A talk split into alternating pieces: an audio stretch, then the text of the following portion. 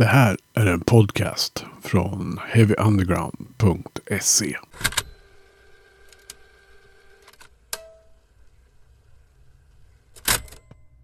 Då var det dags då för säsongens och 2022 års sista podcast från heavyunderground.se. Magnus Tannegren heter jag. Hej och välkomna. Ja, det blev nästan en podcast i veckan hela året. Det är ni. Jag är ganska nöjd över att kunna säga det. Och vilka gäster vi har haft eh, med här i podden. Eh, det går inte att räkna upp dem alla här, men det kommer att komma upp ett litet, eh, en liten tacklista på heavyunderground.se och på de sociala medierna som hör där till så småningom här i veckan. När ni har hört det här. Så eh, jag kan väl bara passa på att säga det rakt ut till alla som vet att de har haft någonting med det här att göra. Tack så jättemycket. Utan er, inget Heavy Underground. Och det gäller även er som har lyssnat. 2022 var också året då jag, tror det eller ej, fyllde 50 år. Det är en fullständigt bizarr siffra när jag tänker på det. Men eh, jag är nog inte ensam om att ha haft en liten eh, 50-årskris och det är egentligen det det här avsnittet ska handla om. Eh, inte min 50-årskris kanske, men eh, det här med att vara lika gammal som någon annan. Och dessutom upptäcka att man nästan har upplevt exakt samma saker fast man inte alls hade en aning om varandras existens och att man bodde på helt olika delar av landet. Så det är med stor glädje jag kan säga att Mattias Lindeblad, 50 år gammal, är gäst i Heavy Undergrounds podcast. Och vi ska prata om, eh, ja, på något sätt våra gemensamma upplevelser. Både av att vara den ålder vi är och den musik vi har lyssnat på genom åren. Mattias eh, känd från radio och tv och även för eh, appen Bandbond som jag tycker ni ska kolla upp. Vi pratar mer om det i avsnittet här i intervjun som kommer. Men jag ska inte sitta här och babbla som en gammal gubbe utan jag ska släppa loss intervjun, eller samtalet snarare, med årets sista gäst för 2022. Mattias Lindeblad här i Heavy Undergrounds podcast. Eh, men Mattias Lindeblad, välkommen till Heavy Undergrounds podcast. Tusen tack! Du är ju lite så här, eh, ska vi säga, du, du är säsongsavslutningsgästen och du får på något sätt jag får projicera min 50-års ångest på dig lite grann eftersom vi kom fram till att vi är nästan lika gamla, alltså exakt lika gamla. Exakt. Och eh, ja, vi ska väl prata lite om det här med att eh, hur helvete gick det här till att fylla 50? Ja, precis. Jag fattar fortfarande ingenting. Jag fyllde i augusti. Mm. Fortfarande i chock kan jag säga. Nej, fy fan, jag kämpar alltid emot när det gäller att fylla jämnt. Alltså. Det ångest innan och sen när dagen väl inträffar, då är det liksom kört. Då brukar jag kunna slappna av lite, men fy fan, minst tre år går jag och gruvar mig. Mm. Försöker slå bort tankarna på det fruktansvärda som kommer att hända. Och sen ska man ha kalas, ska man inte? Ska man åka bort, ska man inte? Borde man ha kalas? Ja, men du vet allt sånt där också. Så bara, och så present. Bara, man vill ha något fint, man vill ha någonting... Vad förresten? Vad fick du för något? Vad önskade du dig? Eller vad blev det? Uh, ja, vad fick jag för något? Det, alltså, det var just utspritt för det här. Jag hade ju tänkt ha en fest i januari men sen så var det, var ju restriktioner fortfarande. Fortfarande, just det. Så att det var ju ingen stor ballong. Sen så spreds det där liksom ut över ett halvår. Så det var ju rätt schysst landning mm. ändå. Liksom att ja. fort man träffade folk sen så jag får en jättefin fin öl och det var liksom Ja, ja, ja. Presentkort på min eh, favoritskivaffär i stan. Och liksom så här. Åh, fy fan vad härligt. Det är det finaste man kan få. Ja, det är ju det. Folk känner ju mig. Så att de vet ju ingen idé att köpa något annat. Liksom, Exakt. Blommor, vad är det här för något? Vad ska jag med dem till? Man känner noll liksom. Exakt. Så det var... Jag önskar mig någonting fantastiskt, förstår du. Som jag tänkte, du vet en sån här grej som man aldrig någonsin kan motivera i sitt hushåll. För att man har andra hål att fylla, så att säga. Mm. Jag tänkte att nu fyller jag 50 som jag önskar mig lite pengar där, lite pengar där, lite pengar där. Så kanske jag kan få ihop till det. Och jag lyckades. Mm, det? En Orb Disk Flattener. Sammanlagt kostar den 15 000 kronor. Det är helt enkelt en apparat som gör vinylskivor som är lite skeva, de gör dem platta igen. Jag är asnöjd. Den funkar så sjukt jävla bra. Det är helt underbart. Ja, du, du är ju ganska känd som liksom skivkonnässör. Sådär. Ja, jag älskar skivor. Mm. Och sen så på något konstigt sätt, du vet, man måste nischa in sig på någonting. Vissa nischar in sig på ljudkvalitet och kablar och vad det kan vara för någonting. Jag har liksom nischat in mig på vinylvård. Det är min sak liksom. Ja. Så jag, så är det som någon form av jourhavande doktor helt enkelt. Och nu har jag då skaffat det här fantastiska verktyget för att kunna ta emot en helt ny patientgrupp. Det är underbart. ja, jag får alltid så dåligt samvete. Jag har en kompis som är likadan. Han har någon sån här vinyltvätt står hemma som ser ut som en mindre biltvätt som kör skivor. Ja. Exakt. Och jag känner bara att jag missköter hela min skivsamling och jag har knappt ställt in trycket på nålen ordentligt. Jag ställde in den som man ska på... Åh herregud. Ja, jag vet. Han, ja, jag börjar må svettas här borta nu. Han, han tittade på mig som att, vadå, har du ingen våg? Jag, Nej, har du ingen nålvåg? Vad är det frågan om? Det är klart alla har en digital nålvåg i sitt hem. jag tycker det låter bra ändå, ja. Men, ja. Ja, så är det. Eh, du är lite också känd från radio och tv naturligtvis. Eh, från förr i tiden. Eh, mm. Gjort mycket program om hårdrock. Ja, Precis, ja. radioprogram och tv-program och dokumentärer också fått göra. Och alltid när man har gjort kanske dokumentärer som kanske inte riktigt har handlat just om hårdrock. Till exempel när jag och min kompis Melker gjorde en dokumentär om eh, Mats Helge Olsson till exempel och filmen The Ninja Mission. Man älskar att gotta sig i såna 80-talsgrejer. Det går alltid att klämma in hårdrock lite överallt. Det är det som är så himla härligt. Och för att inte tala om Sivert-dokumentären vi gjorde med eh, hela W.A.S.P-grejen. Just. Det är fantastiskt. Mm. Ja, väldigt bra grejer. Jag har alltid uppskattat det, det du har gjort. Och Melker också, naturligtvis. Melker också naturligtvis. Eh, så. Och nu för tiden, alltså du vet att du håller på med en app som heter mm. Bandbond. Bandbond ja. ja. Jag har hållit på med den i tre år, någonting sånt där. Mm. En uppstartshistoria är det. Eh, och det är egentligen ett digitalt verktyg för hårdrockare eh, handlar lite grann, starten var inom sociala medier då eh, och ur ett bandperspektiv. Eh, en gammal kompis till mig var det som kom på idén faktiskt, Martin Brännström i Dark Tranquility. När han satt en dag och skulle göra en post, du vet för Dark Tranquility, hej vi ska spela in en ny skiva. Eh, titta här, här är vi i studion och så han dra i de där reglagen för man måste ju betala för att nå alla som redan följer en så att säga. Mm. Och då landar det här beloppet då för att nå alla deras en halv miljon följare på 100 000 kronor. Och så tänkte han, det finns ju ingen post i världen som kan vara värd 100 000 kronor för att man bara vill säga hej. Det måste finnas ett bättre sätt.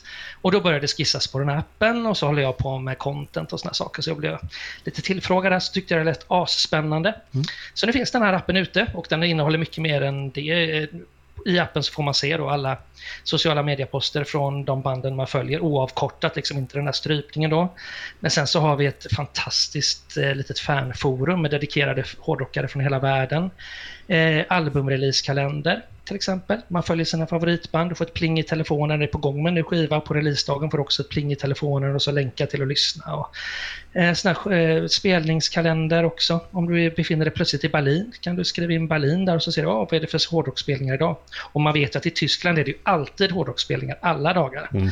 Så att, eh, ja, men vi har massa goa grejer och nu senast då ett ett festivalverktyg för festivaler så att det blir liksom nästan som en app i appen så att om du är en festivalbesökare så kan du bygga ditt eget spelschema och sådär skräddarsy din festival och festivalen kan alltid nå festivaldeltagaren med att Guns N' Roses är 30 minuter sena och ja men du vet sådär.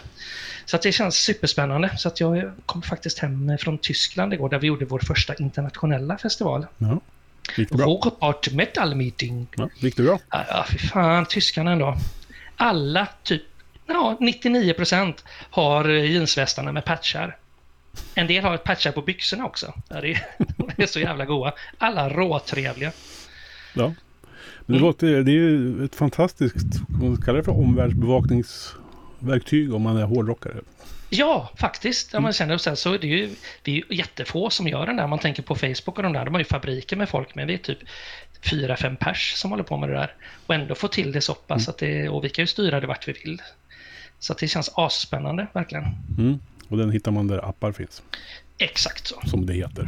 Ja, exakt. inte, för, inte för att det här är public service, men ändå. Ja. Eh, ja. Och sen, du kör Every Vinyl Tells a Story också va? Mm, ja, en liten vinylklubb eh, på Fyrens ölcafé i Göteborg som sitter ihop med Bengans, så det är väldigt fint.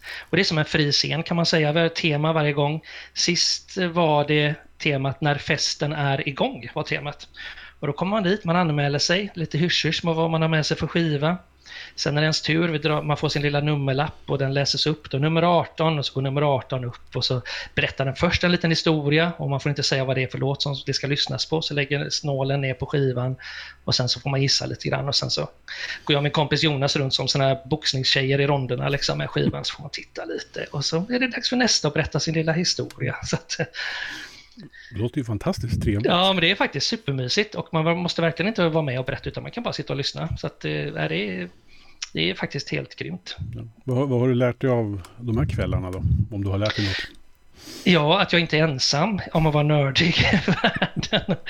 Eh, det blir ett lite speciellt sällskap kan man säga, som dels då nördar ner sig så mycket och tar reda på så mycket om skivor och sen så också lite grann har mod att ställa sig på den här scenen och berätta för andra och sådär. Men jag har faktiskt fått uh, nya riktigt, riktigt goda vänner. Du vet, sådär. När man då är 50 så har mm. man ofta ganska mycket samma umgänge. Sådär. Uh, men här har jag faktiskt fått, du vet, i vuxen ålder, uh, några typ nya bästisar. Så det är jättekul. Ja, häftigt. Mm. Och Fyrens ölcafé är väldigt trevligt ställe också. Ja, du har varit där? Ja, jag satt där senast i somras. Eller i höstas var det väl. På, jag var på punkfest. Ja, vad kul. Ja, så att eh, väldigt, väldigt mysigt mm. och trevligt tycker jag. Mm. Eh, så det rekommenderar vi till alla eftersom det är inte är public service då. Så Exakt. Tycker vi att, gå dit. Gå dit. Fyrens ölcafé, yes. Ja. Eh, men du, eh, mm. 50 bast. Ja. Hur många år av de här 50 har du liksom kallat dig för hårdrockare? 42 eh, skulle jag nog säga. Mm ganska tidigt. Eh, det hela började för mig när jag var hemma hos en kompis, en kille som heter Niklas af Ekenstam. Nyinflyttad från Norrland. Det, det tänkte jag säkert då han kanske var typ från Uppsala eller någonting, jag har ingen aning men för mig kändes det som Norrland så jag alltid liksom förhållit mig till det på det viset. Men jag fick komma hem till honom när han var nyinflyttad i klassen, i andra klass var detta.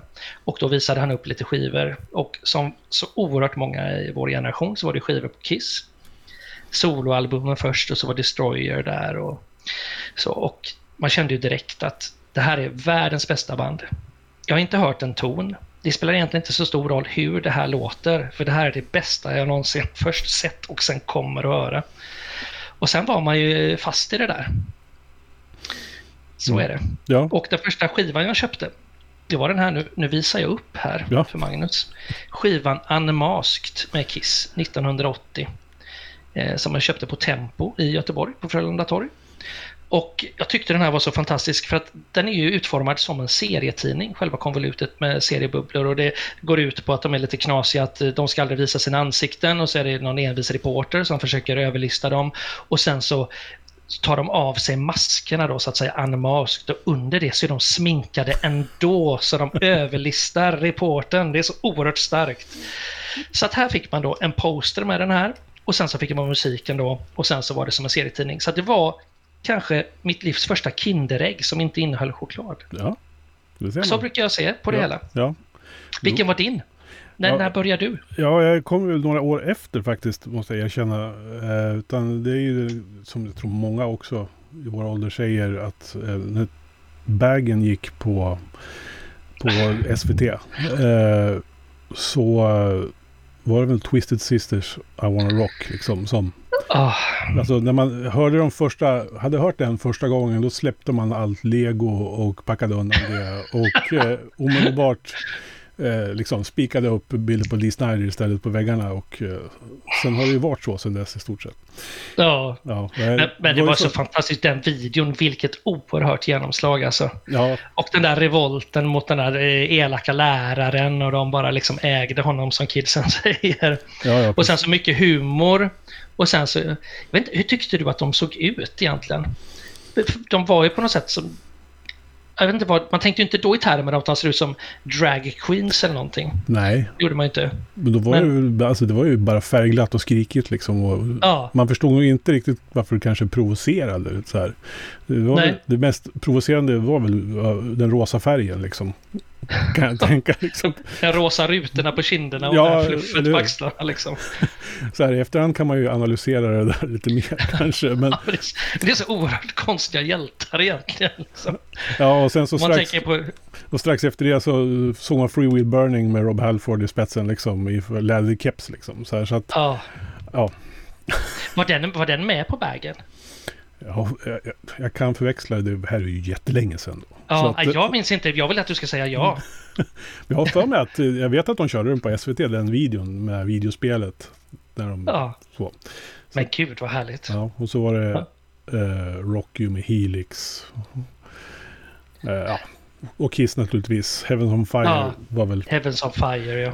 Precis. Sen kommer jag ihåg en video, jag vet inte om du minns den. Det var ett band som hette eh, som jag fick reda på sen, för det är en sån här låt, vet man hör en låt när man är liten så vet man inte vad det är för någon. Mm. Och sen så tillbringar man decennier med att jaga den för att få reda på vad det är. Mm. Och en av de låtarna spelades på Bagen och det var en oerhört spännande video. Det var ju kalla kriget då och allting sånt där. Och den här videon, eh, den handlar om någon som försökte fly över Berlinmuren då från öst till väst. Mm. Det var som en liten thriller på tre och en halv minut. Eh, kommer du ihåg den? Eh, nej, faktiskt inte. Nej, det är helt okej faktiskt. Eh, Men jag fick i varje fall reda på att det är ett band som heter Nobodies. Och låten heter No Guarantees. Och den har jag fått tag i nu så jag har den på både LP och vinylsingel. Ja, Det känns väldigt, väldigt bra för mig. jag förstår det. Mm. Mm, så är det ju. Eh, ja, du har redan nämnt en skiva som på något sätt förändrade dig då. Unmasked med Kiss. Ja, jösses ja. Men- Verkligen. Har du några fler sådana där skivor som liksom är monument i din barndom? Som... Ja, det har, det har jag faktiskt. Eh, den här första, vi var inne lite grann på Ja. W.A.S.P. och Sivert jag med det, men första W.A.S.P-skivan håller jag upp lite fint här. Mm. Eh, de ser så oerhört tuffa ut. Ja, ja. riktiga, riktiga vilddjur som kanske eh, knullar ibland, som, som Sivert uttryckte det. Men jösses när den här kom alltså. Jag, eh, jag kände att det här är too much. Jag kan inte spela det här högt hemma. Det är liksom, man var ju rädd för att morsan skulle komma upp och liksom dra strömmen så att säga, förbjuda hela skiten. Mm. Så att jag hade den och sen så hade jag, ska vi se, den här skivan. Mötley Crüe, Shout at the Devil. Hade jag på en kassett som spelade av en kompis. Och det fick det lyssnas på i lurar. Jag vågade inte riskera någonting. Det var så jävla härligt. Mm. Ja, det, den minns man ju mycket eftersom videon till Looks at Kill, eh, jag tror den också gick på vägen. Alltså det var ju typ Ja. den där källa till videos man hade. Så att eh, det var mycket så här apokalyptiska landskap och miljöer som de här videoserna utspelades i. Ja men verkligen, det var en lite så här domedagskänsla, lite flykten från New York, lite känsla av efter kärnvapenkriget eller någonting sånt där. Mm. I en framtid nära dig, typ 1993 eller någonting sånt där. Ja, precis. Mm. Extremt Men långt. sen, sen så har den här betytt väldigt mycket också. Det är lite töntigt kanske. AC/DC, eh, Who Made Who, en konstig samlingsskiva. Mm. Varför kanske du frågar dig? Frågar du dig det? Ja, absolut. Ja, vad bra. Eh, jo, det är ju nämligen så att det här är nämligen soundtracket till filmen Maximum Overdrive. Just det. Mm, och den här filmen såg jag på bio. Jag lyckades nästla mig in, jag tror inte jag var 15. En Stephen King-historia är det. När jorden sveps in i en kometsvans och sen så blir alla maskiner galna och vill döda människor. Jag tyckte den var fruktansvärt bra och jag tycker fortfarande att den är fruktansvärt bra. Den är vansinnigt bra. Eh, och det är ju AC/DC som gör varenda ton i eh, den här filmen. Och där också trillade ner någon form av polett för mig. Eh, du vet, när man är liten så lyssnar man på musik på ett visst sätt. Man hör kanske all musik lite grann som poplåtar lite grann. Att det här är bra och liksom man nynnar med och liksom en låt är en låt. Men de där första gångerna när man liksom kan leva sig in i ett gitarrsolo, när man förstår ett gitarrsolo, när man riktigt längtar efter ett solo, de där tonerna, och kommer det snart, och kommer det snart, och så kommer det och så får man lite ståpäls och sånt där. De fick jag faktiskt eh, tillsammans med AC/DC. Och inkörsporten var nog lite grann tack vare kärleken till skräckfilm och Stephen King. Och så råkade AC/DC gjort soundtracket där och så, så blev det som en, liksom, du vet, en ny musikalisk värld som öppnade sig upp för en. Mm. Får jag lov att rabbla några skivor till? Ja, det varsågod. går ganska fort. Varsågod. Ja, vad härligt, vad underbart. Sen har jag givetvis den här skivan. Det är Master of Puppets med Metallica. Fruktansvärt bra på alla sätt och vis. Det finns inget fel på den. Nej, nej, nej Det, jag håller med. Det, det är helt flawless. Det finns inget att förändra. Och, och när den här kom så tyckte jag att det var vansinnigt hårt också. Mm. Tänk att det kan vara så här. Och sen så, det var ändå melodiska partier liksom och sånt där. Så jag, så jag vet att jag spelade upp till exempel eh, Welcome Home Sanitarium och försökte spela upp för morsan lite grann för man ville ändå att hon skulle förstå. Och så tyckte Mm. hon det var lite trevligt och intro till Battery till exempel. Och så kom det där andra då och så lämnade hon rummet liksom. Så att det, det funkade sådär. Men man försökte. Man ville liksom få med den på tåget. Mm. En annan skiva faktiskt min första Slayer-upplevelse var, jag skulle vilja säga att det var Raining Blood eller Hell Awaits eller någonting, men det är faktiskt eh, South of Heaven. Eh, det var där det började för mig och jag älskar Slayer, Mm. eh, oavsett regardless. Och tyvärr så gör jag inte det längre. Eh, jag sålde min samling, men jag, det är det enda band som jag har samlat på. Eh, vansinnigt bra. Jag har intervjuat dem en gång också. Då fick jag intervjua, skulle jag egentligen få intervjua Tom Araya, men sen jag kom till spelargången på Skandinavium och så skulle väl göra intervjun, då var jag så livrädd, jag har älskat dem hela mitt liv. Då säger de att det blir inte Tom Araya, det blir Carrie King. Och han som verkar så läskig, så jag blev asnervös. Fruktansvärt nervös. Och sen så fick vi sitta i ett jättelitet omklädningsrum. Och sen så var han precis lika nervös som jag, lika trevlig var han och jättemjuk och liksom så här rolig och skojade och var så här helt underbar. Så jag slappnade av där väldigt mycket under intervjun. Kanske lite för mycket. Så att sen när vi lämnade det där lilla, lilla båset och kom ut ur det lite större, liksom lite vanliga så här hockeyomklädningsrummet så satt Tom Araya där. Ja. Och då bara brast jag. Jag var bara, gick fram och kramade honom och tackade honom så mycket. Han såg lite frågande ut, men okej. Men den som såg ännu mer frågande ut var Carrie King. Som undrade varför inte han fick någon kram. Jag hade ju precis haft det så trevligt. Och sen gick jag. Ja, det var jättemärkligt. Men det var också väldigt, väldigt härligt. Vilket, när var det här? Detta var... De spelade tillsammans med Slipknot, tror jag. Kan det ha varit 2004? Ah, ja. ja det, fem? kan, det kan nog Ja. stämma. Något sånt där. Eh, lite, vi går snabbt, marscherar framåt här. En annan skiva som har bytt asmycket är ju Morbid Angel, Altars of Madness. Jag blev helt knockad när den kom för det var så ondskefullt och farligt. Och, ja, det kommer något helt annat. Ehm, och sen så, jag kommer ju från Göteborg och Bildal och där många av de här Göteborgsbanden, eller typ alla de här, kommer ifrån som inblandade i Gothenburg Sound och vi lyssnade jättemycket på det här. Sen har jag tagit fram, letat fram en liten godbit åt dig, förstår du. Alltså? Jag har letat fram den här.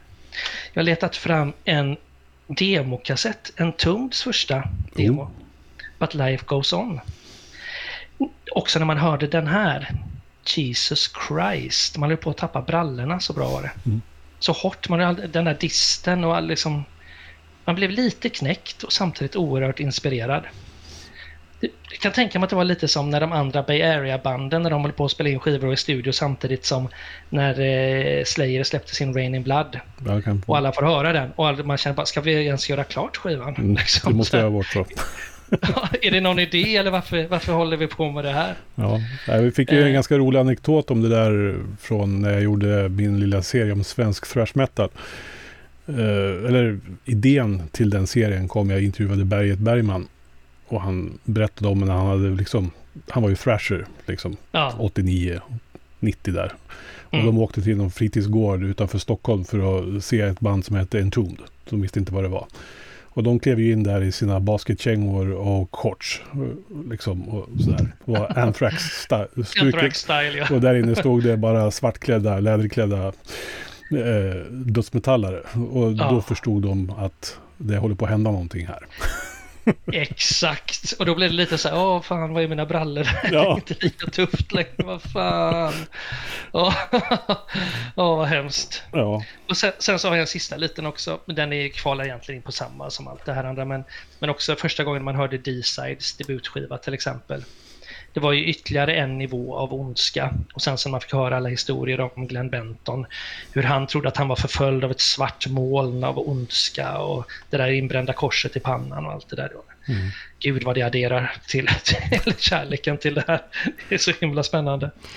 Fast jag tycker det är lite spännande det här med, alltså, först så pratade vi om liksom hur vi upptäckte hårdrocken och det var ju en del liksom. Eh, med den klassiska hårdrocksvågen som kom där i början på 80-talet. Men sen mm. så kom det ju då death metal och allt det här. Så det har varit liksom en tvåstegsraket. Den har jag också upplevt. Alltså, ja. Hela 80-talet lyssnade jag ju liksom på de klassiska hårdrocksbanden och sen så upptäckte jag Metallica måste ha varit 85, 86 någon gång. Alltså jag, jag, vet, jag kommer ihåg det så tydligt för att jag fick den på ett kassettband av en klasskompis som jag är evigt tacksam för hela mitt liv att han gjorde det. Och vilken skiva var det? Det var, det var Creeping Death-EPn. Eh, som var på ena sidan på det kassettbandet. Och när jag fick den så vet jag att jag blev sjuk och låg hemma någon vecka med influensa eller sånt där. Jag lyssnade bara på de där tre låtarna. Och sen dess, då, då var det ungefär samma effekt som när jag lyssnade på, hörde Twisted Sister första gången. Att det var så här, okej, okay, nej men det går inte att backa tillbaka till Motley Crue efter det här liksom. Utan det, liksom, det var ju då jag upptäckte thrashen. Liksom. Och sen ja. så accelererar det upp mot dödsmetall. Liksom. Men jag mm. menar Metallica, jag har ju till och med präntat in M där. Ah, liksom. Snyggt, tatueringen där ja. ja. Jättefint. Så att de kommer ju alltid att finnas där för att det var en sån här, ja, man pratar ögonblick liksom när man mm. vaknar upp på något sätt och så här, just det, så här ja. ja, men exakt. Men jag kan, jag kan älska faktiskt när man tänker tillbaka på det, att, att man var så himla med och så himla aktiv. För att bara titta på, kanske dåligt exempel med mina föräldrar till exempel. De är inte så jätteintresserade av musik och är det musik så är det väldigt oerhört eh, mainstream. Min farsa har inte köpt en enda skiva i hela sitt liv. Jo förresten, en har han köpt. Eh, han fick ett innefall en gång, typ tidigt 90-tal, så gick han in på en bensinstation och köpte en CD-singel, Tommy Nilsson, Öppna din dörr. Det är den enda skiva han har köpt i hela sitt liv. Liksom. Så här. Men när man frågar om det när man var 16-17 och undrade om det här med Flower Power och alla band och när Beatles kom och allting. Och, vad gjorde ni och gick ni och såg? Och liksom, de var så här, nej men vi gjorde annat och det var inte, och det, det där är en trevlig låt och så här, men de var liksom inte med, inte intresserade på det sättet. Nej. Men eh, när man själv då var i det där, man var ju verkligen mitt i smeten och upplevde varenda jävla sekund av det där och det är jag så oerhört glad för. Mm. Uh, jag vill komma ut till Rockbox så småningom, men uh, jag vet att jag, för att ta reda på saker om hårdrock överhuvudtaget, så köpte jag ju Metal Hammer som fanns på import på en lokal liten pressbyrå i Hallstahammar. Mm. Eh, det var ju typ den enda källan man hade, ja, förutom Okej okay, naturligtvis, lite tidigare då, som mm. också var källan till kunskap. Så. Men eh, man, man hittar ju de här, för det, det var lite exotiskt tyckte jag att läsa Metal Hammer också, för det stod ju om sånt som inte skrevs om i Sverige. Liksom. Nej, och där, där, var mina föräldrar faktiskt coola för att eh, det var ju tidningar som var på engelska. Mm. Så att om jag köpte en tidning på engelska, då fick jag den betald. Då behövde jag inte pröjsa den själv. Ja. För att det var bra för mig att läsa. Så det var asbra. Jag köpte massa sådana olika, vet du, någon affär i Göteborg som hade den här RIP Magazine eller någonting sånt mm. där. En amerikansk historia och så Kerrang såklart och Metal Hammer och sånt. Så att... Det var nog i Metal Hammer jag såg första bilden jag någonsin hade sett var Quarton i Bathory. Så, så. Ja. Och, och Candlemass också för övrigt på den tiden. Så. Ja, du var tvungen att gå utomlands för att få det liksom. Ja, precis. ja. Eh, vad hade du för relation till syntare på den här tiden? Jag ska vara helt ärlig med dig. Jag var lite syntare själv. Jag testade lite. Aha. Jag tänkte man kan väl prova. Ja. Eh, jag är ju en stor musikälskare eh, och jag tyckte nog att en del syntmusik framför allt kunde vara riktigt, riktigt bra. Men det var ju viktigt att definiera sig. Så att det börjar ju med Kiss och allt det där och så kom Mötley Crüe och lite så här tuffa in där. Men sen så hade jag en liten period på mellanstadiet när jag liksom, nej, jag är nog kanske syntare. Du vet, så kom ut lite grann som det. Inte att jag klädde mig så mycket som det, men liksom, så en, detta var det kanske ett halvår eller något sånt där. Så önskade jag mig en julklapp, Depeche Mode, Some Great Reward och så den här Kraftwerk, eh, Man Machine förstås, standardskivor. Men jag tyckte det var riktigt, riktigt bra. Yazoo fyllde jag på med också. Men sen så kom jag kommer så väl ihåg det, för vi hade någon diskussion om någonting och så på rasterna så fick man lov att spela lite på kassettbandspelaren som var där. Och då var det någon just som drog på W.A.S.P. där. Mm. Och så kände jag, fy fan, I wanna be somebody, det här, det här är så in i helvete bra. Så jag var tvungen att gå in på toa, så tittade jag mig i spegeln liksom och så här, är du verkligen syntare? Nej, jag kan inte säga att jag är det. Jag är inte det. Den är som en awakening. Så att jag kom ur det. Ja, ja. Där, faktiskt. Så, men, men idag kan jag verkligen älska den här 80-talssynten. Ja, det gör jag med. Men jag vet ju att på mitten på 80-talet där då var ju hårdrocken oerhört polariserande för att det var, Ja. där jag växte upp i alla fall så var det väldigt mycket hårdrockare mot syntare. Liksom. Jag har faktiskt ett litet exempel här. Eh, från just, jag tagit fram nämligen, jag samlar på tidningen Okej från 80-talet, Ja. konstigt nog. Ja, eh, och då har jag tagit fram, de har en sida här i som heter Brevspalten. Och där kan ju läsarna då skriva in, det är som ett forum fast i tidningsform som är fördröjt säkert flera månader för det är pressläggning och sånt där. Men då har jag en liten insändare här där det står Död åt heavy metal-fansen. Dessa långhåriga, fega typer som inte kan låta anständigt folk få vara i fred. Vi är två så kallade syntoffer och sådana människor torteras av heavy-idioterna. Ta ett exempel. En kväll stötte jag och min polare på ett gäng berusade heavy-fans. Utan anledning går de fram till min polare och börjar dra i hans flätor. Bara där har man att något är fel, så att de kanske förtjänar lite stryk. Ehm, och säga provocerande saker till oss. En kille slår till min polare i magen och sedan kommer fyra andra och överfaller oss. Oss. Allt detta på grund av vårt utseende och musiksmak.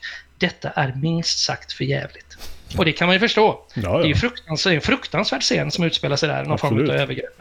Ja, så att det var ju på allvar. ja, ja, absolut. Eh, Men, men eh, jag kom- kommer ihåg när vi var hårdrock att vi bestämde oss att fan, man kanske skulle slå en syntare. Eh, bara för att ha gjort det liksom, att prova. Så vi väntade utanför vår lokala ICA-butik, Skinteboden i Billdal där. Men det kom ju aldrig någon. Så vi liksom gick hem och sen blev det inte mer än så. Det, Ja, nej, det var Ja. en fascinerande tid. ja, Ja. Men eh, ja, vi har ju nämnt det förut, men en annan kanal för det här var ju Rockbox mm. eh, i P3. Per Fontander. Ja, den, Vilken hjälte. ja, för alltid inskriven i hårdrockens Pantheon liksom. Ja, jag har träffat honom en gång. Jag jobbar ju på P3 under några år och då var jag på Sweden Rock och gjorde reportage där och då var han också där. Eh, Jag vet inte vilket uppdrag han hade men då stod han bara där. Han är en väldigt försynt eh, kille det här.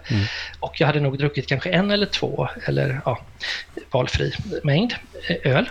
Eh, och jag blev så glad så jag, jag tror att han blev lite rädd nästan. Jag nästan överföll honom med min kärlek. Så att det blev inte ett jättebra möte utan det kändes som att han ville gå hela tiden. Jag fick i varje fall sagt det jag ville få sagt så att säga. Så, har du träffat honom?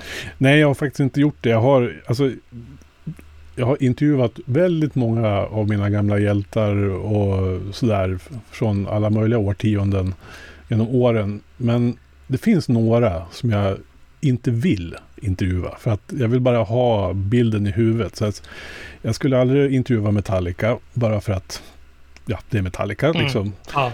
Det räckte med en meet and greet 2018. Eh, så. Men du har gjort det? Ja, ja. Du gjorde det? Ja. Meet and greetet? Ja. Hur var det? Eh, mycket väntan och sen så kände man sig lite fånig när man stod där. Eh, och sen så fick man lite tung häfta. För vad fan pratar man om när man väl träffar dem? Alltså, Va, vad sa du då? Kommer du ihåg det? Nej, jag hade, ju, jag hade garderat mig. Jag hade med mig turnéprogrammet från 92-turnén. Eh, det här var ju på Globen också, så att det var liksom en, en sluten cirkel. Så, liksom, så att jag och Lars stod och pratade om och funderade på vad allt hår hade tagit vägen. Alltså. Så. Finns på film förresten, på, om man går in på metallica.com, just det mötet. Nej, vad roligt. Ja. Gud vad roligt. Ja. Jag, har inte, jag har ju faktiskt intervjuat eh, Metallica en gång och Lars då. Mm. Eh, men jösses vad trevlig alltså. Mm, ja, ja. Och så oerhört enkel. Och jag gjorde intervjun, det var innan den här Death Magnetic-skivan, tror jag var 2008 va, som den kom. Eh, men det finaste var nästan efter intervjun när det var klart. Eh, så hade jag med mig några skivor givetvis, som Creeping Death Maxin för övrigt, som vi pratade om där, som jag skriva på. Men då började vi babbla om liksom så här andra saker i livet. Och då kommer vi fram till att vi har barn i samma ålder, så vi fastnade i en sån här diskussion om hur jobbigt det är liksom, när man ska hämta ungarna och sen så någon jävla fotbollsträning och man ska få livet att gå ihop. Och liksom så här pappasnack bara liksom. Och sen brofist på slutet på det. ja, Det ja. var jättefint. ja. Nej, men så att eh, jag har några som jag inte vill intervjua egentligen. Och Per Fontander är nog en av dem. dem sådär, som jag, liksom så. bara, jag vill bara ha den rösten eh, lördagar 18 och 15 liksom. Ja, Om det inte är hockey. Så här. Så, Men det, det kanske är bra för honom också, så han kanske blir rädd annars, vet du. Mm. Men eh, det- mina poddkollegor C90-podden har ju faktiskt gjort en fantastisk intervju med Per Fontander. Ah, Eh, på en och en halv timme där han berättar liksom hela storyn om Rockbox och sådär. Så att Mo- andra har gjort det mycket bättre redan så varför ska jag liksom? ja, ibland är det faktiskt så. Ja. Verkligen. Mm. Men eh, vad minns du bäst från Rockbox? Vad, liksom, vad har det betytt? Eh, det har betytt intervjuerna tyckte jag var så häftigt. Att få höra deras röster, hur de lät och hur de pratade. Och, för han gjorde ju ofta intervjuerna mm, så som jag minns det. På arenan till exempel, som man hörde massa slammer i bakgrunden. Så man fick en sån här magisk känsla av backstage. Som man idag vet är totalt omagisk och bara omklädningsrum och sånt där. Mm. Men det kändes jättehäftigt. Så jag, jag vet inte varför man kommer ihåg det, för han, det var ju på samma bräde säkert. Han intervjuade Black Lawless som var förband till Iron Maiden tror jag. Mm. Eh, på Summer in Time-turnén där. De två separata intervjuerna minns jag jätteväl. Och sen så minns jag också när jag också fick en sån här uppvaknande. När jag fick höra den snabbaste och ilsknaste låten jag till den dags dato så att säga hade hört. Och det var när han spelade ett tyskt band som ligger på, eller låg på Noise. Vendetta heter de. Just det. Kommer du ihåg dem? Ja, ja, Eh, Go and Live Stay and Die-skivan. just det. Jag har för mig att låten hette On the Road eller något liknande sånt där och spelade den. Och jag och mina kompisar vi kunde inte förstå hur det kunde gå så fort. Liksom. Så vi bara spolade tillbaka det bandet, man spelar givetvis in alla program, så man spolade tillbaka det bandet och lyssnade och lyssnade. Och liksom, först fnittrade vi och sen så blev vi nästan bekymrade. Hur, hur är det möjligt? Man kunde inte ta in det. Och så lyssnar man på det idag så är det liksom en snabbare rocktakt. Liksom. Man hade inte hört så mycket. Så det, men eh, jag, jag har verkligen en soft spot för Vendetta än idag, det måste jag säga. Ja. Vad minns du starkast? Ja, det är nog, ja, det är nog intervjuerna och sen är det ju vissa låtar. Jag vet Future World med Pretty Maids är en sån här låt som jag vet att jag hörde första gången på Rockbox. Eh, och det är fortfarande en svinbra låt tycker jag. Eh, sådär. Och det är ju vissa så här, du nämnde South of Heaven förut. Jag minns, det var där jag hörde den första gången. Han, jag tror han intervjuade Tom Araya då. Eh, I samband med släppet. Också svinstort då liksom. Ja. 88. Mm. Intervju med någon i Slayer på svensk riksradio. Ja, Ja men på riktigt. Det är ju nästan, det är ju mindbending nästan. Mm. Och sen minns jag också finalsändningen. Var det 2 december 89 va? Som sista Rockbox gick. De hade en två timmars special när de satt och funderade på framtiden för hårdrock med massa då kända, eh, alltså stora hård, svenska hårdrocksband. Ja. Eh, och alla tror jag gissade fel för sen kom ju Nirvana och hela grunge-grejen liksom så här. Så att, Fan vad roligt. Och vad gissade de då? Då skulle glamprylen fortsätta? Eller Ja, det liksom skulle väl i stort sett bara fortsätta som det ja, hade hållit på sedan Mm. 1980 liksom. Så här. Ja. Fan vad roligt. Och så snart efteråt då. Mm. Men du, var- du var en sån som spelade in eh, Ja, ja. programmet? Jag har kassetterna här någonstans. Eh, Jag, jag var ju så här... Jag var så effektiv så jag hade tio kassetter. Som jag liksom körde i någon sorts eh, äldst... Fick spela manöver hela tiden. Ah, Så att jag har ju tio kassetter. Eh, ja, det är väl 20 program då. För det var Ja. 45 minuter. Det var ju väldigt praktiskt. just det, just det. Eh, så de har jag kvar. Och sen så har jag faktiskt lyckats, dels har jag hittat en del på nätet finns det ju, har ju funnits. Och sen så fanns det en sida förut som hade en fullständigt obegriplig adress som jag inte minns. Som listade upp alla Rockbox-avsnitt med låtlistor och alltså allt du behövde veta. Kulturgärning. Ja, tyvärr är den försvunnen nu. Nej. Ja, jag vet. Eh, men då lyckades jag byta till mig lite. Eh, de hade massa inspelat. Så att jag har, har en hel del på CD också. Gud vad roligt. Så att man kan, om man vill, återuppliva liksom. Och då, man Mm. gör det bara på lördagar 18 och 15. Liksom. Det, Jag var ju en sån där som satt och tajmade, vet, och håller på att passa och spola tillbaka när snacket var för att slippa snacket. ja, ja. Och man blir förbannad när någon pratar outro, intro och sådär. Medan man idag, det är ju snacket man vill åt. Låtarna kan man ju höra när som helst. ja nej, men jag har, jag har, jag tror jag har intervjuer med Vince Neil och med Lars Ulrik när de släppte en Justice for All. Ehm, ja, en sån här intervju man minns det är ju David Coverdale. eh, när han, vilken skiva det nu var de släppte. Spelar ingen roll, men de hade i alla fall eh, blivit av med någon gitarrist som hade gjort illa handen. Och hade provat på Swedish Massage. Så här. För att få ordning på den där. Ja, du vet. Det var... Ja. Ja, det är många höjdpunkter i... Ja. Ja.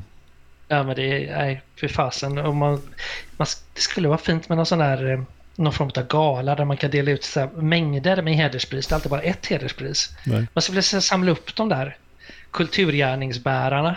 Ja. De är några stycken och man vet ju vilka de är liksom. Det hade varit fint. Ja.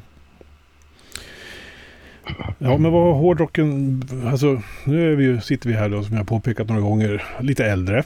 Mm. Eh, hur har hårdrocken följt med dig? För, mig? för jag menar, för mig, jag kan ju erkänna att jag liksom tappade bort den ett tag, andra halvan av 90-talet eller sådär. Mm.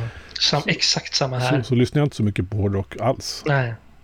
Nej, eh, precis från sig, sen 96, kanske 97 lite, men så här till 2000 i varje fall så lyssnade jag jättelite på hårdrock. Mm. Och gjorde jag det, då lyssnade jag bara på egentligen klassikerna. Mm. Jag gjorde också, vad hade jag då? 10 backar vinyl.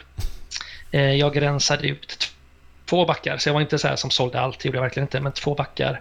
Eh, och sånt som jag kanske inte lyssnade på så mycket då, som kändes så sparar jag bara klassikerna och det här kommer vara kul att ha sen, du vet, i sitt skivarkiv eller vad man ska säga. Jag tyckte inte hårdrocken var så rolig då. Jag- Passus har jag nästan köpt tillbaka, men eh, jag åker backarna idag givetvis. så. Men, men, men, eh, nej, men jag lyssnade på massa annat då. Det var, egent, det var egentligen när, faktiskt, kanske låter lite töntigt, men när Iron Maiden kom med sin Brave New World där. Mm. Så det bara helvete vad bra och så fräscht och vad kul och liksom det var så jättemycket som kom i kölvattnet eh, med det där släppet. Eh, så plötsligt var allt roligt och man blev så här, eller jag i alla fall blev lite nykär igen på något sätt. Och sen så var det i samband med det som jag hade mm, gått, gick färdigt min journalistutbildning och hade snöat in på radio och började jobba på P4 så då ska man alla chanser liksom och lokalt och P4 i Göteborg och, och, som får göra så här specialhårdrocksgrejer för man vet att det finns många hårdrockare bland P4-lyssnarna. Men sen då så lyckades jag nästla in även ett programförslag till P3 som gick igenom som ett radioprogram som heter Rundgång då. Just det. Där man verkligen fick gotta ner sig och spela exakt vilka låtar man vill. Två timmars program då. Så att, och då fick man ju så oerhört mycket skivor och så CD-skivor som kom in. Och, Mm. Så att eh, jag och Melker, han bodde, min kompis då som gjorde programmen, men han bodde i en annan stad. Så att vi liksom komprimerade och förinspelade dem. Så vi gjorde kanske på en helg gjorde vi kanske tre, kanske fyra program då med någon dag extra till där då. Men sen när det var över, när vi hade haft vår inspelning, du vet, de la ut alla de där CD-skivorna och man klunsade om vem som skulle få välja första skivan och sånt där. Äh, fy fan vad härligt det var. Och så hade vi superkul när vi gjorde programmen och sånt. Så att det var, och plus att man fick då börja göra intervjuer med sina hjältar. Ja. Men på tal om att fylla 50, det är ju faktiskt lite kul för att då kommer jag verkligen ihåg snacket kring det. Det gick nog att prata om Dio, att han var liksom så här 55 eller liksom han är det. Han är väldigt hemlig med sin ålder, men han är liksom typ 55 eller 55 och 60, ingen vet. Det var så helt, åh gud, ska han inte lägga av? Tenacious D sjöng ju till och med om det, att det är time to pass the torch. Och man börjar prata om David Coverdale också. Fy fan vad gammal och vad möget och vad mossigt och sånt där. Det snacket är ju totalt borta idag. Mm. Det är ju helt väck. Och vad fan, varför ska de inte få göra det om folk vill gå och se det? Och det är ju det de har gjort hela sina liv. Det är helt sjukt liksom, Ja, att de inte ska få göra det längre. Eh, men men det, det kan, jag blir full i skratt när jag tänker på det. Jag, jag pratar inte så mycket så, men jag vet att snacket gick så. Om Mm. att de var så jävla gamla. Och då är de i den åldern som vi är nu, typ. ja, ja. Så är det ju. det är det är fan. Det är lite perspektiv på det där. Ja, exakt. Mm. Verkligen. Ja. Nej, jag, jag återupptäckte hårdrocken tror jag 2000 också, men det var väl då Halford släppte Resurrection. Mm. Och det är ju liksom bara en klar, klockren fortsättning på Painkiller. Liksom, så, här. så att det var, det var nog Just där det. Återuppväcktes någonstans. Hela Är intresset. det, är det på den som man har en någon duett med Bruce Dickinson? Ja, Är The det- One You Love To Hate. Alltså, Just det, just det. Just det. Ja, Ja. Den älskar. Den spelade vi just i rundgång faktiskt. mm, är där. jävla bra Nej, låt. två... Skitbra, Mm. verkligen. Nej, men det hände någonting runt 2000 där och sen så kom det eh, massa rolig, vad ska man säga, ja, till exempel power metal-band som heter Masterplan som var deras första skiva. Jag föll som en fura för den och det hände svinmycket kul där. Mm. Och sen dess har det väl bara egentligen gasat på fast det är liksom, jag vet inte, vad ska man säga om idag? Det är ganska mycket av samma va? Är det inte det? Ja, Nu tycker jag det finns mycket av allt möjligt. Så att liksom, det är ju som ett stort smörgåsbord om man gillar hård musik överhuvudtaget. Så, Mm. alltså du kan ju välja. det finns ju, finns ju 200 band i varje genre som är bra liksom. Ja, verkligen. Och eh, så mycket spelningar, i synnerhet nu efter covid och allt det där. Då. Ja. Så det är, det är ju en fantastisk tid om man har råd att gå på konsert. Mm. Men det, vi är väl välbärgad medelklass nu i 50-årsåldern så att det ska väl... Ja, precis. Det kanske är därför den lever så gott idag också. För att så här, Ja. grundpubliken har, har råd liksom. Ja men verkligen, men det, jag, jag kan också bli lite full i skratt när man hör liksom så här, ja, världens hetaste musikstil, vilken är det? Och liksom, någon så här, rocken är död och så här. Ja, så man bara, ja tjena, absolut, det kan du ju tycka och tro då. Men liksom, vi har inget riktigt behov av att göra det väsenet av oss eh, just nu när jag jobbar med appen och sånt där, där man har ganska bra omvärldsanalys. Alltså, jag var titta på alla de hundratals festivalerna som är varje år bara i Europa liksom. Mm. Som går jättebra, de flesta av dem. Och det, liksom, det finns hur stor publik som helst. Mm. Bara att vi har så, vi behöver liksom inte tuppa upp oss mot någonting för vi är ganska trygga i Mm. vår genre. Men det, det, känns härligt. men det är väl för att det är flera generationer nu också som älskar hårdrock. Alltså, Mm. det, ju, det ser man ju på spelningar också. Det är ju liksom det är farfar, pappa och barnbarn liksom. Ja. ja, men det är superfint. Vi har gjort det också. Vi har gått hela familjen på konsert, det vill säga familjekonsert och går och tittar på Rammstein och sånt där. Ja, Ja, det är lite roligt men det är inte liksom det som, det som kanske lockade en en gång, i en gång i tiden att det var lite farligt och sånt. Det är ju det är lite borta. ja. Men jag tänkte på det, alltså det här med 50-åringar som lyssnar på hårdrock. Vad handlar det om egentligen? Alltså för dig, alltså är det, är, är, det nostalgi eller är det liksom, vad, vad, bygger det på? Ja, Jag skulle nog säga eftersom man har gjort det hela sitt liv egentligen att det är en kompis som alltid har varit där. En fast punkt liksom. Eh, Man har det med sig och det är inte bara att lyssna på hårdrock för att man är del av ett stort community. Mm.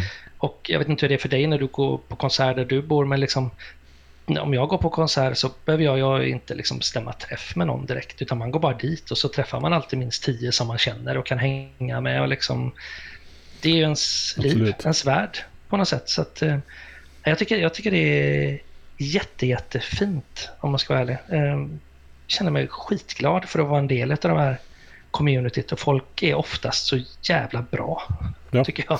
Goa, liksom så att och så har man samma specialintresse så det är jättelätt att hitta nya folk och bara stå och tugga lite med. Ja. Vad känner du själv? Eh, ja, vad känner jag själv? För mig är det nog... Eh, jag måste, jag måste nog erkänna att den nostalgigrejen finns ju där. Alltså, Såklart. jag, jag, jag, jag, tänker på det ibland att...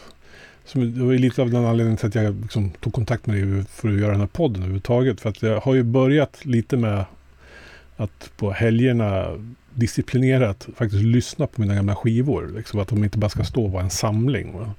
Så jag stoppar Underbart. så jag stoppar ju Cigarr och konjakslyssning liksom. Ja, och jag stoppar i stort sett bara in handen liksom, i skivhyllan. Jag tittar liksom inte, jag bara tar en och så drar jag ut och sen så ja, den ska vi lyssna på nu. Liksom, så här, för att Mm. Obviously så köpte jag det ju för någon anledning. Liksom, någon gång för 30 år sedan. Liksom. Eh, och så lyssnar jag på den. Och det jag upptäckte är ju att jag fortfarande tycker att det är ju svinbra. Eh, och någonstans så kastas man ju lite tillbaks liksom, i någon känsla från eh, 80-talet sådär i huvudet. Men Mm. samtidigt så är det ju en sån... Det är ju bara en del av mig liksom. Men, men, det, men det är så roligt, för man tror att man är lite unik ibland med sina upplevelser och så- sånt där. Men du vet, jag har ju sett dina eh, inlägg där angående ditt skivlyssnande på Facebook och sånt. Men historierna stämmer ju alltså till 90% exakt med mina egna upplevelser. Ja. Det är liksom, jag kanske behöver byta ut ett namn så är det exakt. Ja. Och nästan, vad fan, vad fan, det är ju mina historier ju. Så har du exakt samma liksom. Från, från din landsända så att säga. Ja, ja. Jag tycker det är skithäftigt. Det är bara några ställen som diffat och det är nog när vi närmar oss lite åt grunge-hållet tror jag. Ja. Jag tror du hyser lite starkare känslor åt det där hållet än vad jag gör. Men, men annars så är det... Jag skulle kunna ta copy-paste på dina poster och posta dem själv. Det hade varit... jag har faktiskt gjort en del. Nej, jag skojar bara.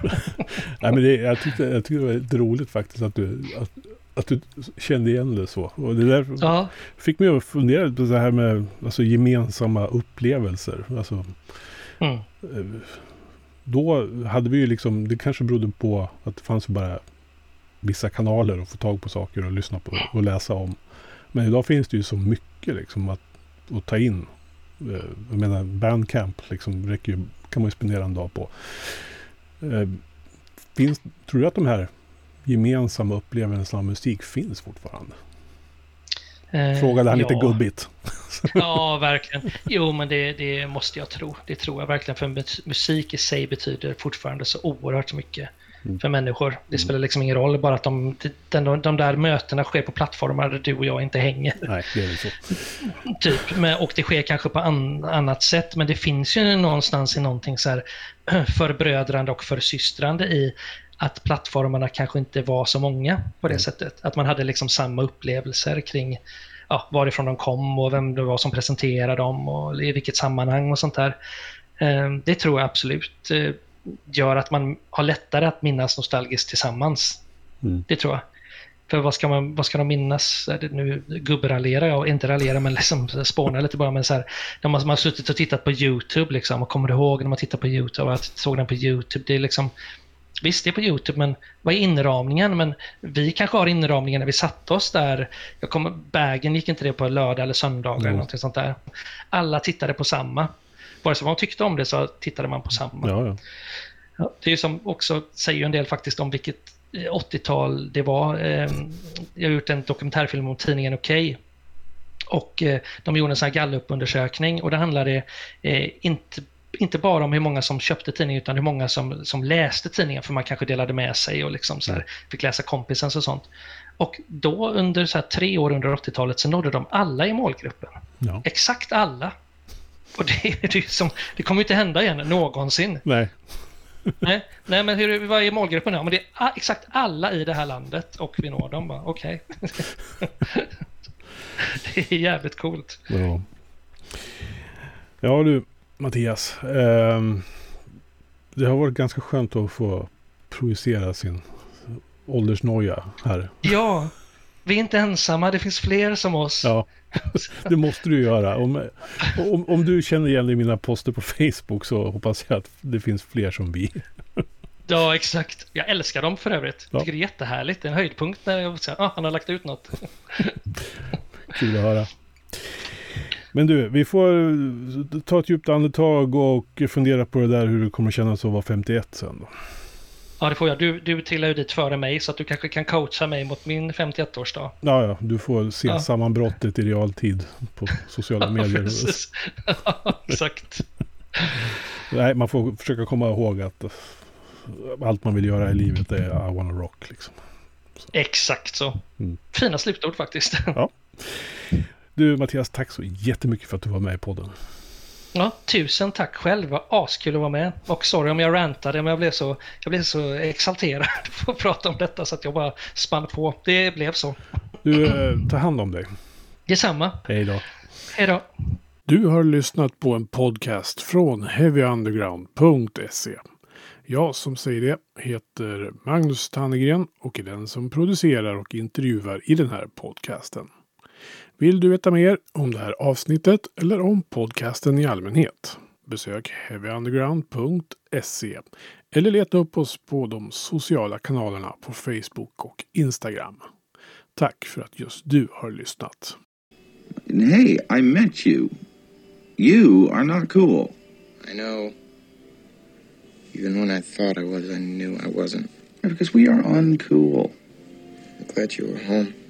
I'm always home. I'm on uncool. Me too. You're doing great. You know, the only true currency in this bankrupt world is what you share with someone else when